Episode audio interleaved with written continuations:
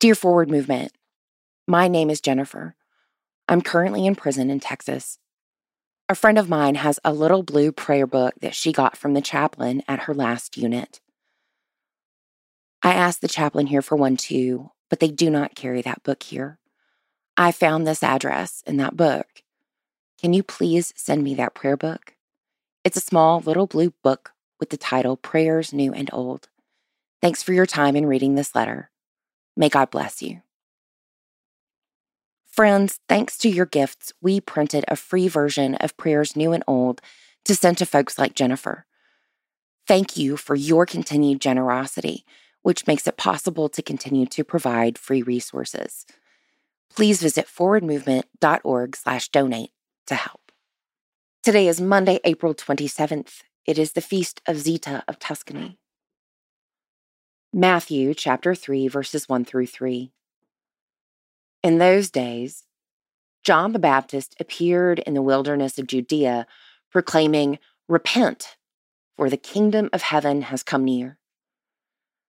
This is the one of whom the prophet Isaiah spoke when he said, The voice of one crying out in the wilderness, Prepare the way of the Lord, make his path straight.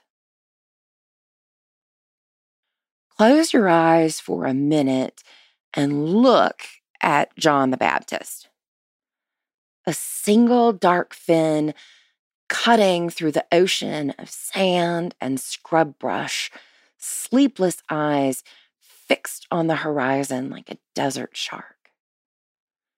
Between bursts of angry shouting, he speaks about a messianic tide that will lift and carry us all to a loving shore together truthfully, the Baptist is kind of frightening. There is something unearthly about him, as if there is a thin place in the world that only he can see through. Look at Jesus standing beside John, listening. Can you see Jesus turn and look at each one of us? As if there is something inside of us that only He sees. In His eyes, we see hope and a straight path between His heart and ours, between our journey and His. Pray for the Diocese of Kobe in Japan.